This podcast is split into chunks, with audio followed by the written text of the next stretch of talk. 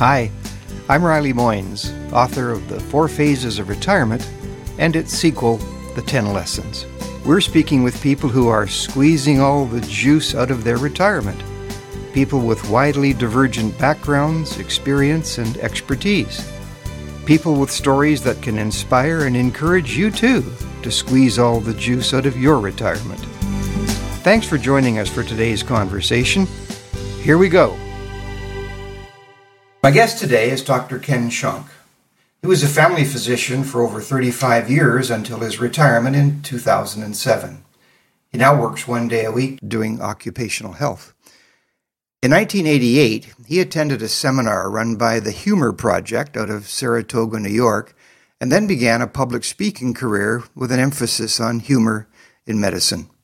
Over the last 15 years, he has made nearly 1,000 presentations to medical conventions, service clubs, probus clubs, and a whole range of others. These range from half hour talks to half day ses- uh, seminars for groups from 50 to 2,000 in number. In his presentation, he explores the uses of humor in physician health, stress management, relationships, parenting, and the aging process. His messages are liberally sprinkled, as you'll see, with lousy jokes he refers to as mirthful messages. He also works hard to show that there ain't much fun in medicine, but there's lots of medicine in fun. Again, thanks for joining me today. You're welcome, Riley. Glad to be here. Let's talk a little bit about your medical career. Give us the Reader's Digest Reader's view Digest. of that one. Uh, I, I guess I would be considered in the old type of family doctors now uh, because I did obstetrics, delivered about 1,500 babies. I did make house calls. Uh, I looked after inpatient hospital. Uh, I assisted on surgery. Um, the newer, younger physicians now are mostly doing office practice. Uh, but uh, it also gave me a wonderful um, agenda of, of, of variety of things from patients that I've learned over the years. Uh, have shared their good moments and obviously some of their bad moments as well. I did do locums for about 10 years after retiring in 2007, where I filled in for doctors who had vacations or were sick. Right. Uh, I stopped doing that about four or five years ago, and I'm just doing the occupational health now. So uh, it's and it, I, in fact, we just today made reservations for our 50th class medical reunion at Western, uh, which will be next November, next Nice. October. Nice.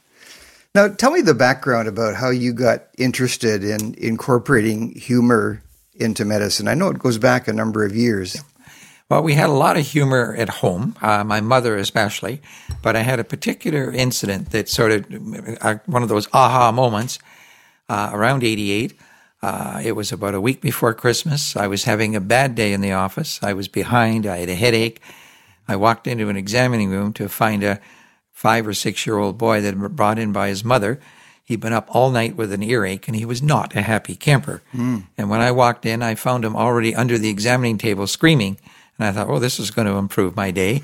I managed to get him out with a bit of wrestling, cajoling. I got a look in his ears, but I knew he was upset. So I turned to him and I said, now, what did you ask Santa for Christmas next week? He looked me straight in the eye and said, a new doctor. And I went to write up his chart and I thought, my headache's pretty much gone. I feel better. And I realized that that few seconds of laughter completely changed my mood. Right. It realized I was going to make it through the day. Uh, and I I realized that, yes, I dealt with serious things, but if you can bring some joy into your work, it means that it isn't work. And I used to have a sign on my desk that said, make work feel like play. Uh, and uh, if you can do that, you can actually look forward to coming into work. Yes, you're going to have tough times, but you're also going to have those patients that will are willing to play with you, have some fun. I also very quickly learned that it's a very short leap be, between humor and compassion. That most patients, when they come in to see the doctor, are uptight. They're tense. Their their life has been offset by something, so they're worried about, of course, all the uh, terrible scenarios. And that with a bit of humor, you get them to relax, you relax. I also suggest that if two people share a laugh together, they are equal human beings. They are not doctor and patient, rich and poor, uh, politician and voter. They are equal human beings. It brings it down to the human characteristics. And I actually tell when I'm speaking in the public that tell the public to take some humor into their doctors because the doctors themselves are stressed out these days in sure. the, the hurry up and wait system. If you bring in some humor, you become human. You're not just a cough. You're not just a back pain. You're not just a rash. You become a human being and you will get better medical care. And I, will give you one other instance of near my retirement, one of my seniors nailed me beautifully. If you'd asked me, I would have said this fellow was a bit of a grouch. I walked into the examining room the, this particular day to find him already stretched out in the examining room table. He'd taken the sheet we provided and pulled it right over his body, and he'd brought in a sign he'd made up that he'd stuck on his chest that said, Too late! and I can tell you, he got an extra 20 minutes out of me that day because he made me laugh. And uh, if you take some humor into your doctor, you will get better medical care. So your your your first experience at the uh, at the humor conference yes. in Toronto. Tell us about that and how that yeah. triggered I had, activities. I, I read about it, and uh, so I headed off to a conference, uh, the Humor Project out of New York, uh, and I was impressed uh, with it. Um, one of the speakers was a gal named Dr. Annette Goodheart, a, PhD in psychology.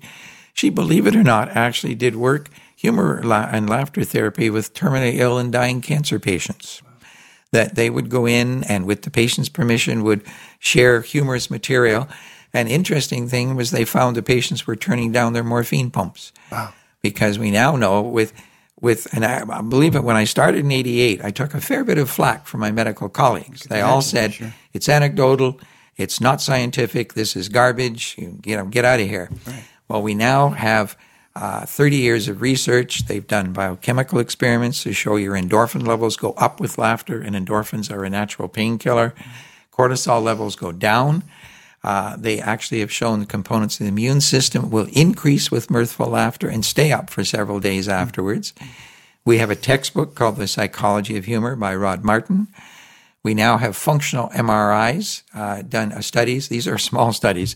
It's hard to get grant money to study humor, but Stanford and Dartmouth have actually done functional MRIs of people while they're laughing to find out what parts of the brain are actually active and they have found some interesting things. Number one is that uh, the neocortex, usually the right side, interprets the humor, but it is the amygdaloid in, or the insular area that decides whether it's funny or not. So there's two different areas working. They've also found that see what they call the nucleus accumbens lights up. It's the same area that lights up when drug addicts are high. Uh-huh. They've also found a gender difference. Women access their memory and language areas before deciding to laugh.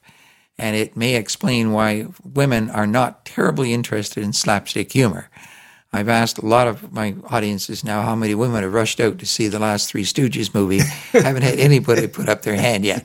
Uh, so there are some, we're, we're getting much more information now about the aspects, scientific aspects right. of humor. Right. So I'm able to say to some of these people 30 years ago that said it was anecdotal, it's not a, yeah. anecdotal anymore. Uh, we're starting to realize how much more important it is. So, as you transition then from your full time practice, tell me how did your activity on the speaking side yeah. uh, increase? How, how did that yeah. come about? Well, I was involved with the Speakers Bureau for a while, but I must admit most of mine has just been word of mouth, and and especially with the service clubs, you do one Probus club and they like it and they they talk to another one. Lions Club, uh, Kiwanis, Optimist. Uh, we've we've done all that, uh, so it's mainly been been word of mouth. Um, I should mention as well, and I don't think it's got anything to do with it, but in '88, exactly the same, almost the same time I, I went after going to this humor conference. Uh, I developed an illness of my own, uh, a very rare illness, uh, a chronic neurological condition called CIDP, which is stands for chronic inflammatory demyelinating polyneuropathy. At the time I was diagnosed, there were only, supposedly only 15 cases in North America. And I'm still on medications for that. And actually, my one of my first talks I gave in a wheelchair because uh, I was in a wheelchair for about six weeks and didn't know really whether I'd walk again or not. So I have been dealing with this for the last 30 years as well. Um, and for a while, I've been was doing 30, 40 speaking engagements a year. Uh, and uh, say we're, com- we're coming up to 1,000, but 967 actually right now. Mm-hmm. Um, but it's mainly been word of mouth, and we've starting to do larger groups. Uh, I've been right across Canada. I've, I've spoken in Las Vegas. I've spoken in uh, uh, Jamaica, uh, Luthra, uh, for different conferences, that sort of thing. People tend to find uh, they love to start a conference with, with my presentation or end a conference because it's it's light. People tend to get an uplift from it. Right. So uh, uh, that's sort of where we've been used. Uh, I've spoken a couple times to the Ontario Funeral Directors Convention. Now, there's a lively group, but you think about it, they spend their entire day in the Yes. somber mode. Yes, indeed. And uh, as uh, Winston Churchill said, that in order to deal with the most serious things in life, you must also understand the most amusing.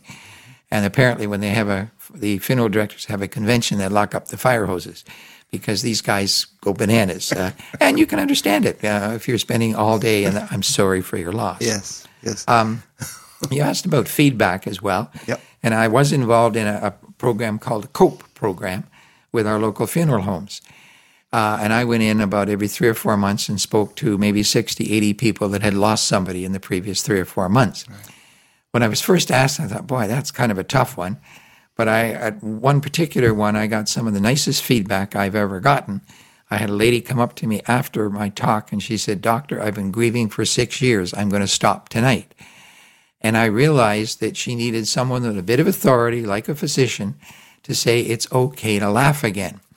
And what I did with these people is say the fact that you're grieving means you love the people that you lost. If you didn't love me, you wouldn't be grieving. And they go, okay, got it. All right, let's assume the person you lost also loved you. And they look down on you now. What would they want you to be doing? Grieving or laughing? And you can see the lights come on. They would want me to laugh, obviously.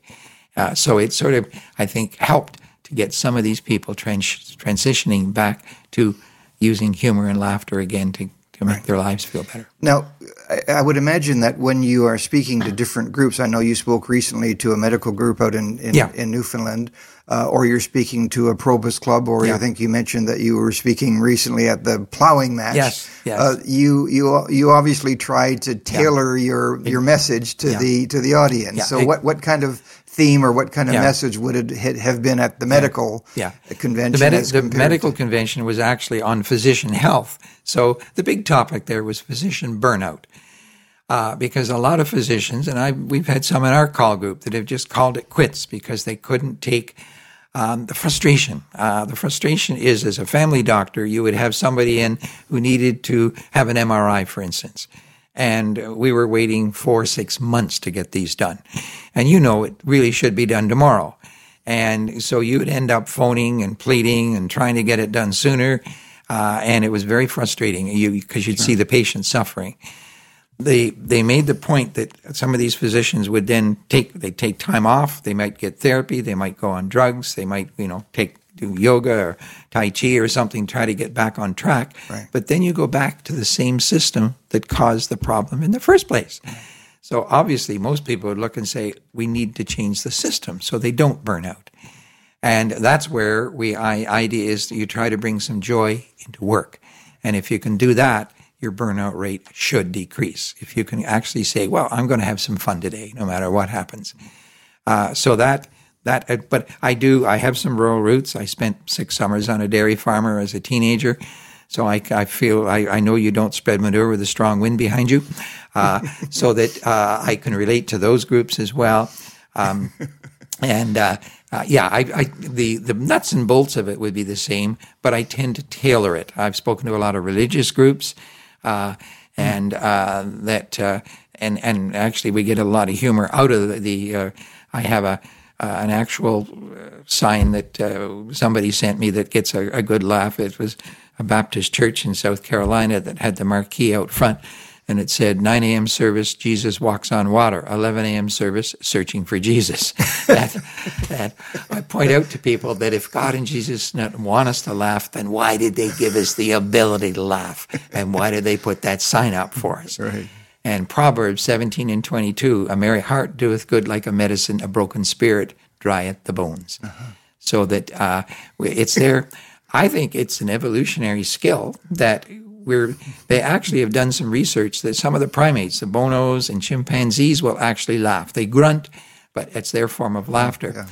Um, and we are, we have been given this ability. They've also done some studies with kids, and, and Alvin Schultz said that, that laughter is the natural sound of childhood. Uh, where they've looked at kids playing in a daycare center or in a playground, and they've had uh, students with stopwatches, and they'll go in, and, and kids that maybe from three to five years of age will giggle one to two to three to four hundred times a day. Yeah. The average adult laughs 12 to 15 times a day. And I tell people, how many have heard the expression, you laugh too long, you laugh too hard, it wasn't all that funny, grow up. Uh, and what you do is condition that out, that laughter out of them.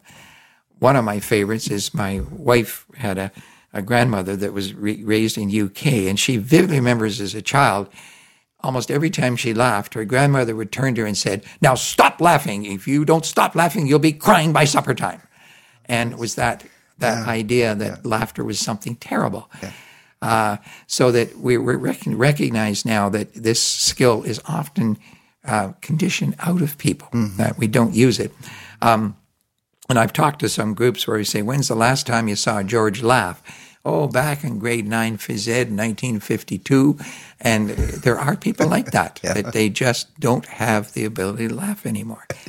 And some of the um, psychiatrists point out when somebody has absolutely no ability to laugh at all anymore, it's a serious issue that you may have somebody with a severe case of depression, uh, and you have to watch them carefully. You were telling me about a presentation you did recently to the Alzheimer's Yes. Society. Yeah. I, uh, I spoke uh, a number of years ago, actually, and uh, got up to speak. And uh, it was a Legion Hall here in Kitchener. And I looked at the audience, and I looked at the wall behind me. I looked at the audience. I looked at the wall behind me. And in big block letters on the wall, it said, Lest we forget. And I was speaking to the Alzheimer's Association. so I didn't have to say a word. I had another episode where I spoke to a uh, Ca- big Catholic church and I found the place and parked and got my equipment out and went around to uh, go into the church. And there's quite a good lineup. And I thought, well, I've got a really good audience here tonight. And I went up to the front of the line and said, Excuse me, I'm the speaker here tonight. To get inside to find out that was the lineup for a bingo game. I was speaking to a much smaller group in another room. Uh, so you can't get too uh, uh, uh, high on yourself uh, when you realize that uh, the, the differences in the. You don't want to compete with a bingo game at No. the Catholic Church. Not for sure. No. Uh, now, is there a theme that, that runs through, for example, if you're speaking to, let's say, a Probus club, Yeah. is there a theme that you tend to use with that group that might be different Yeah. from other? A lot of these groups, of course, uh, their motives are not next like Probus, but uh, tend to be altruistic. A lot of them, like uh, Rotary, and, and actually, Mm-hmm. Right, service a number of years ago, I did get a Paul Harris Fellowship from the Rotary Club uh, Mm-hmm. for the speaking that I was doing. I felt a bit of a fraud because I got it with Bill Kaufman and uh, uh, one of the Schneider uh, characters, uh, so I was feeling a little small fish at that point in time. But yeah, the theme, um, one of the themes I try to get to people is the ability, and Ethel Barrymore said it when she said, You reach full maturity the first time you have a really good laugh at yourself. Because if you examine that scenario, it means you're comfortable with who you are. If you are concerned about any aspects of your appearance or your mental status, um, you're not going to be able to laugh at yourself. Right. If you can laugh at yourself, then you're comfortable with who you are. And I think that is one of the nicest states to get into, uh, basically. William James is uh, referred to as the Freud of North America, and I've got both his books in the other room. Uh, they would both choke a horse. But one of the comments he made was that um, the greatest discovery of my generation is that a person can alter their life by altering their attitude that and that's something I saw in medicine that I had people that were terminally ill with a hangnail and other people that were on their deathbed telling me jokes. Wow. Uh, and you go, wait a minute here. Yeah. Uh, I had one particular gentleman who uh, was a quadriplegic. He had, uh, I think he broke his neck when he was 19. He had never been unemployed. He worked as an insurance adjuster. He was known right across Canada. And when he was terminally ill, I made a lot of house calls to see him. And when I came in, he'd spend the first 10 minutes telling me all the jokes he'd heard that week. I used to go out to my car and think, I should be paying him. He's doing therapy for me. And he actually left money in his will for us to set up. We had talked about it, and we set up a humor project at our local hospital oh. called Joke Junction. and his wife helped us. And we have volunteers that come in. Uh, we have carts uh, um, with TV uh, cameras that can be wheeled into the patient's bedside, right. and they can watch comedy movies. We have tapes. We have car, you know, all the cartoon books. The Herman. It's on a bit of hiatus right now. It's been moved around a lot, but it's been going about fifteen to twenty years now. Right. And we have volunteers that come in for an afternoon and take these around to patients in the hospital and then they go back a couple hours later and see them feeling better. Yeah. Uh, and they realize that they're actually helping the situation. Yeah. When I came to Kitchener Waterloo uh, in 1972, there were a little around 600 beds at our local hospital. Uh, it's down to 300 beds now, and the population has tripled. And people go, well, "How can that be?" Mm-hmm. Well, it means that you're in for a much shorter time, uh, and if you're breathing, they kick you out. Right. Um, so there's a lot of stress in hospitals and the ability to, and all this has been donated. We've had uh, the Sertoma Club has helped us uh, fund it. Uh, that people can, I mean, I can watch comedy movies for free.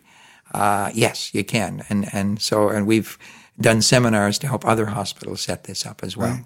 And have other hospitals set it up to your yeah. knowledge? Yeah, they have. Uh, Ottawa has, London has a cancer clinic. I think London has. Uh, I don't know about out west, but I, I right. think some of them are getting serious about realizing they need this kind of distraction. I've also, when I speak to physicians, concrete things, what I did in my own office is I had all my examining rooms full of the Herman's cartoon series, Calvin and Hobbes, The Far Side.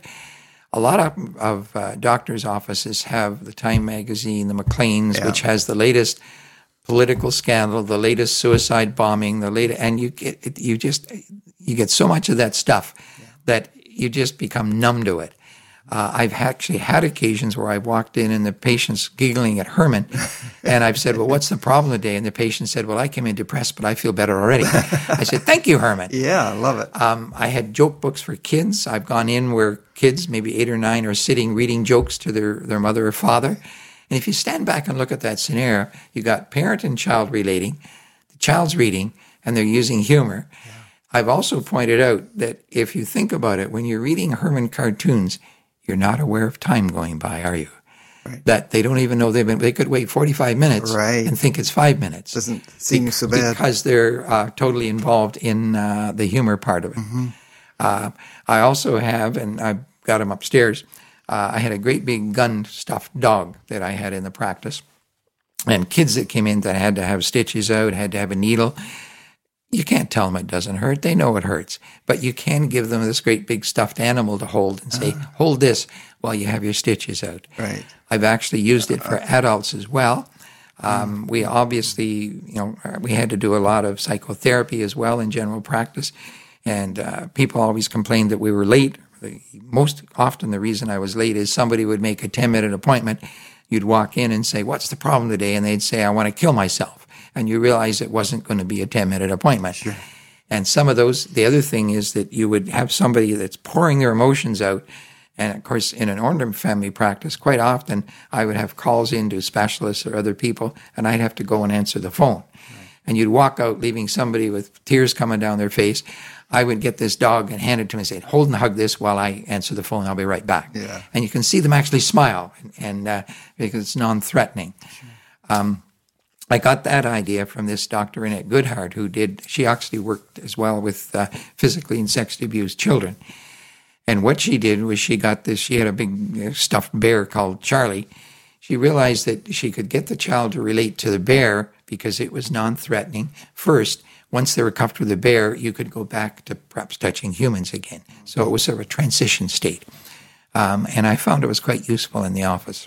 And are you aware of, of, of this concept uh, being integrated into uh, other medical practices, or do you feel that you've been you're kind of the uh, alone in it? No, I don't. I, don't, I think there's some of the uh, um, when I've spoken spoken to a lot of the medical groups, I think some of them are.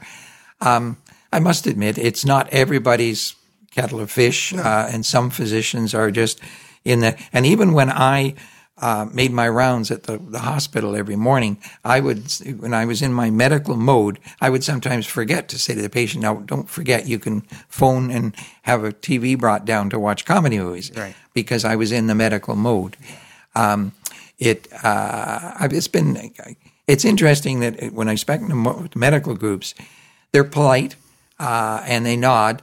Uh, but in the open, they won't get up and say it's good. But when I'm finished the talk, they'll come up to me and say, "Well, I didn't uh, want to say anything, but I think you're right. Yeah. You know, uh, thanks for saying it's okay. you know, to do. Yeah. So you've done almost a thousand presentations Yeah. since you retired on the on on the topic. So I have to ask you what what what is it about this activity that that's meaningful to you, and and what what's in it for you? Yeah. What what do you get out of it? I think, uh, first of all, just to see people laugh. Uh, I, I did one group of lions and lionesses uh, north of here where at the end of it, I had one of the women come up and say, I'm really mad at you. I have to go and change my underwear. Uh, and I thought, great, wonderful. Uh, and I say, there's no harmful side effects to laughter unless you have a weak bladder or a full bladder. So that, uh, and you, you get them to uh, realize, and I, I do get some people that will come up afterwards and say, I am going to seek out more humor. Now, we don't even have video stores anymore, but for quite a while, the horror section was bigger than the comedy section. Yeah, yeah. And I tried to encourage people. Um, I also uh, have a, a thing uh, called the humor profile where I ask people to sit down for a moment and think about where you laugh the most. It's usually not by yourself or they'll lock you up somewhere. It's usually socially with other people. It may be with a special friend. It may be with emails. It may be with uh, cartoon books. It may be with uh, TV sitcoms. So that if you can analyze where you've laughed the most and you find yourself feeling down, you can purposely go to that avenue to try to make yourself feel better. Right. Um, I also ask people if they have a laughter buddy. They may have someone that they know they can share a joke with Right. or laugh with. Uh, and you may want to pick up the phone and say, Hey, uh, you know, I'm having a bad day. Can you help me here? Right. Uh, I uh, also tell about the uh, doctor who phoned the patient to say, I've got good news and bad news. Patient said, I'm having a terrible day. Give me the good news first. The doctor says, Well, the good news is you've got 24 hours to live. Guy says, If that's the good news, what's the bad news? He says, I forgot to phone you yesterday. Uh, uh, so that you can have some fun with it as well. Um, I So it just makes you yeah. feel good when people yes. laugh. It's Yeah, when they laugh. And it, it may that. be, it's not rocket science stuff, but for that particular period of time, they, they're having fun. And uh, now we, we also like to point out to people the physiology of, of mirthful laughter. And this goes back to a fellow named Max Weinstein that I heard speak at one of the Saratoga uh, uh, sessions. And he was he told about being a psychology student university one saturday helping some friends move a freezer up two flights of stairs. Halfway up the second flight somebody cracked a joke and they started to laugh. And they started to laugh harder and they ended up dropping the freezer and it smashed. But max stood back and said no wait a minute here. I was holding that freezer. All my muscles were tight i started to laugh i knew i shouldn't let go but i still let go he said wait a minute can we take the business executive who's uptight with migraine, cervical muscle spasm, lumbar spasm, stomach ulcers, make him laugh and force him to relax? You cannot contract your skeletal muscles and laugh mirthfully at the same time. Oh. It's physiologically impossible. I ask people too, if they're like me, if you make a trip to the first trip to Buckingham Palace and the guard is standing at attention, what do you do? Try to make them laugh because you can't stand at attention and laugh at the same time. So we've got the physiology, functional MRI, biochemistry, we've got classification. And I think where I fit into it now is more in the uses of, of humor. And, and uh, I don't consider myself a stand up comic. I don't consider myself necessarily academic. Uh, that's done, you know, the very fancy double blind studies, Right, etc. right. It's more a case of where is it now? I've had people say, "Well, have you bombed sometimes?" Well, sure, sometimes that's going to happen. Quickly, you recognize it, apologize, and say, "Maybe we should start over again."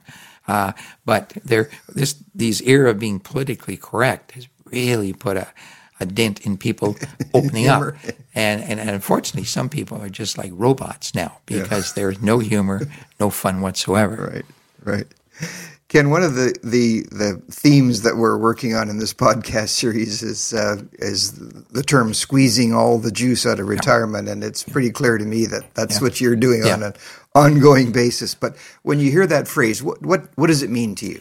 I, it means, I think, getting the most. Like it's not sitting in front of the TV, uh, waking up at noon. Um, we, we know from medical stuff that having a routine, and I saw this with some of my patients that were unemployed. I would ask them, describe your normal day. Well, I sleep in till 10 or 11. I get up, have something to eat. I watch TV. Uh, and you realize that there's no structure to the day. There's no one depending on them to do something. And that that is detrimental to their health, basically. Where uh, we see a lot of the seniors in the group that were here, some of them are up at six o'clock in the, Yeah. the, the gym here working out every single day. Yeah. They're walking, they're biking, etc. Yeah. And actually, I, I should mention, because I just picked it up, uh, Steve Jobs wrote an essay just before he died, and he talked about the six most important doctors. And the first uh, uh, uh, doctor was sunshine, sunlight. And we know that 20 minutes a day out in the sunlight uh, increase serotonin levels, and we really recommend that for people. Exercise. Guelph has a program called uh, Exercise is Medicine. Uh, rest when you need it, obviously. Diet, correct diet, uh, eating properly. Self confidence uh, in yourself. And I, I, I really push this when in my family practice, especially with teenage girls. The teenage girl who likes herself can't be pushed around. The one who doesn't, oh, come on, let's have some marijuana. Oh, here's some alcohol. Oh, here's some drugs. If they're self confident, they say no. If they're weak, they say, oh, they won't like me if I don't do it. And boom, you're in trouble uh, right away. And then the, the uh, final one uh, was friends, socializing. Um, I just actually last this week read a little study saying that we men are way behind when in retirement. Um, I look at my wife's group of social friends, and it is amazing. A lot of men know that they don't have a. If you asked who's your best friend, they may not have one, or they may not communicate with them two or three times a year. My wife had a good friend. Now she was a next door neighbor. They probably talked three or four times a day Yeah. together. Now she's lost her, but they're realizing how important those social connections are for longevity and for health. And uh, when you go into the nursing homes now, they're about 80, 90% female. And that's not because the males are out playing golf. No. The males are gone. Uh, the women are living longer. Yeah. And we tend to make fun of those social contacts. And one of the uh, comments, I mean, they should have six hours of, of social uh, contacts a week. I figure my wife's done by noon on Monday. uh, uh, and yet she's happy and it, it, it's good for them. Absolutely. And so that's something I would mention to seniors in retirement is to have a really good look at your social contacts and maintain them uh, because it is vital for your health. Another theme that we're working on, um, Ken, is the idea of uh, uh, the suggestion that you don't retire, but that you rewire. Yeah. So Yeah. when you hear that phrase, Yeah. what what does that mean for you? How That means to me that you keep learning. Um, we, uh, my wife has played bridge for 45 years. I didn't play for many years when I was working uh, and on call, etc. But I'm learning to play bridge again. We play a couple times a week. Rewiring. And that, that's rewiring, keeping in mind. The other thing I did when I retired was my wife was in two book clubs, and I formed a men's book club. And we've got nine of us. We've been going 12 years now. Uh, nobody has left. We meet once a month. Yep. Uh, we are doing, um, we're doing, well, we've done over 100 books now. Uh, we usually pick a classic uh, each, each year. Uh, and each fellow will pick a book that he would like to read. And what it's done is it's got me to read some books that I never would have read otherwise Sure. uh, and learning uh, with them. I just finished yesterday because there's so much uh, talk about it. I want to know more about Ukraine, and there's a book called uh, Red Famine by Anne Applebaum, uh, and it's all about the history of Ukraine. And, and it was quite an eye opener when you read uh, the what's gone on with Poland and Germany and Russia and, and uh, what Ukraine was, of course, the breadbasket of Europe yeah. Uh, and the famine of 1933, where they now are pretty sure 3 million people died of starvation in the breadbasket of Europe. And it was man made. Uh, Stalin took all the stuff, took it to Moscow for his troops, and left these people to starve. And uh, so I, those kind of things I. Uh, We've Rewiring, um, yeah. The uh, Jared Diamond uh, is a fellow who wrote uh, uh, Guns, Germs, and Steel, Collapse. Yeah. Um, those kind of uh, books. I really enjoy them and, and learn uh, a lot from them. So I always have a book on the go. I have a Kobo. I take it wherever I go Yep. because if you've got to wait five minutes, you can still read. And if you've got a book to read, then you can't be bored. And you're rewiring. Yeah, rewire. Ken, final question. Yep. Uh, what, uh, not that you don't have enough going on, Yeah. but what, what plans do you have for the future? Well, I've had people ask me, am, am I interested in, or have I been thinking of writing a book? And I've been accumulating things over the last 30 years. Uh, so that, uh, yeah, I've got, uh, and I, I just bought a, a new, uh, smaller laptop that I've set upstairs. Uh, I like to be, we, we go to Florida for uh, some of the, the winter, and I have a situation there where I can sit and look out over the ocean uh, and write. And so this is something in my mind right now that I'd like to put some of these stories and things uh, into a, a book uh, to see if uh, I can even reach more people. Perhaps. Now, whether I'll have to, I've got friends who've published books and they've self-published, and, and you know I know it's a terribly competitive market. Yeah. Uh, but uh, it's uh, something that I'm thinking of doing and, and uh, just got sort of started on. A new project. Yeah. Good. If you'd like to connect with uh, Dr. Shonk and perhaps have him speak to a group, you can contact him at drkenshonk at gmail.com or his website, healthyhumor, H-U-M-O-R. Ken, thanks very much for joining me today. You're very welcome, Riley. My pleasure. Wonderful. Thank you. I hope you've enjoyed today's conversation and that you'll join us again next time as we help you squeeze all the juice out of retirement. I'm Riley Moynes. Bye for now.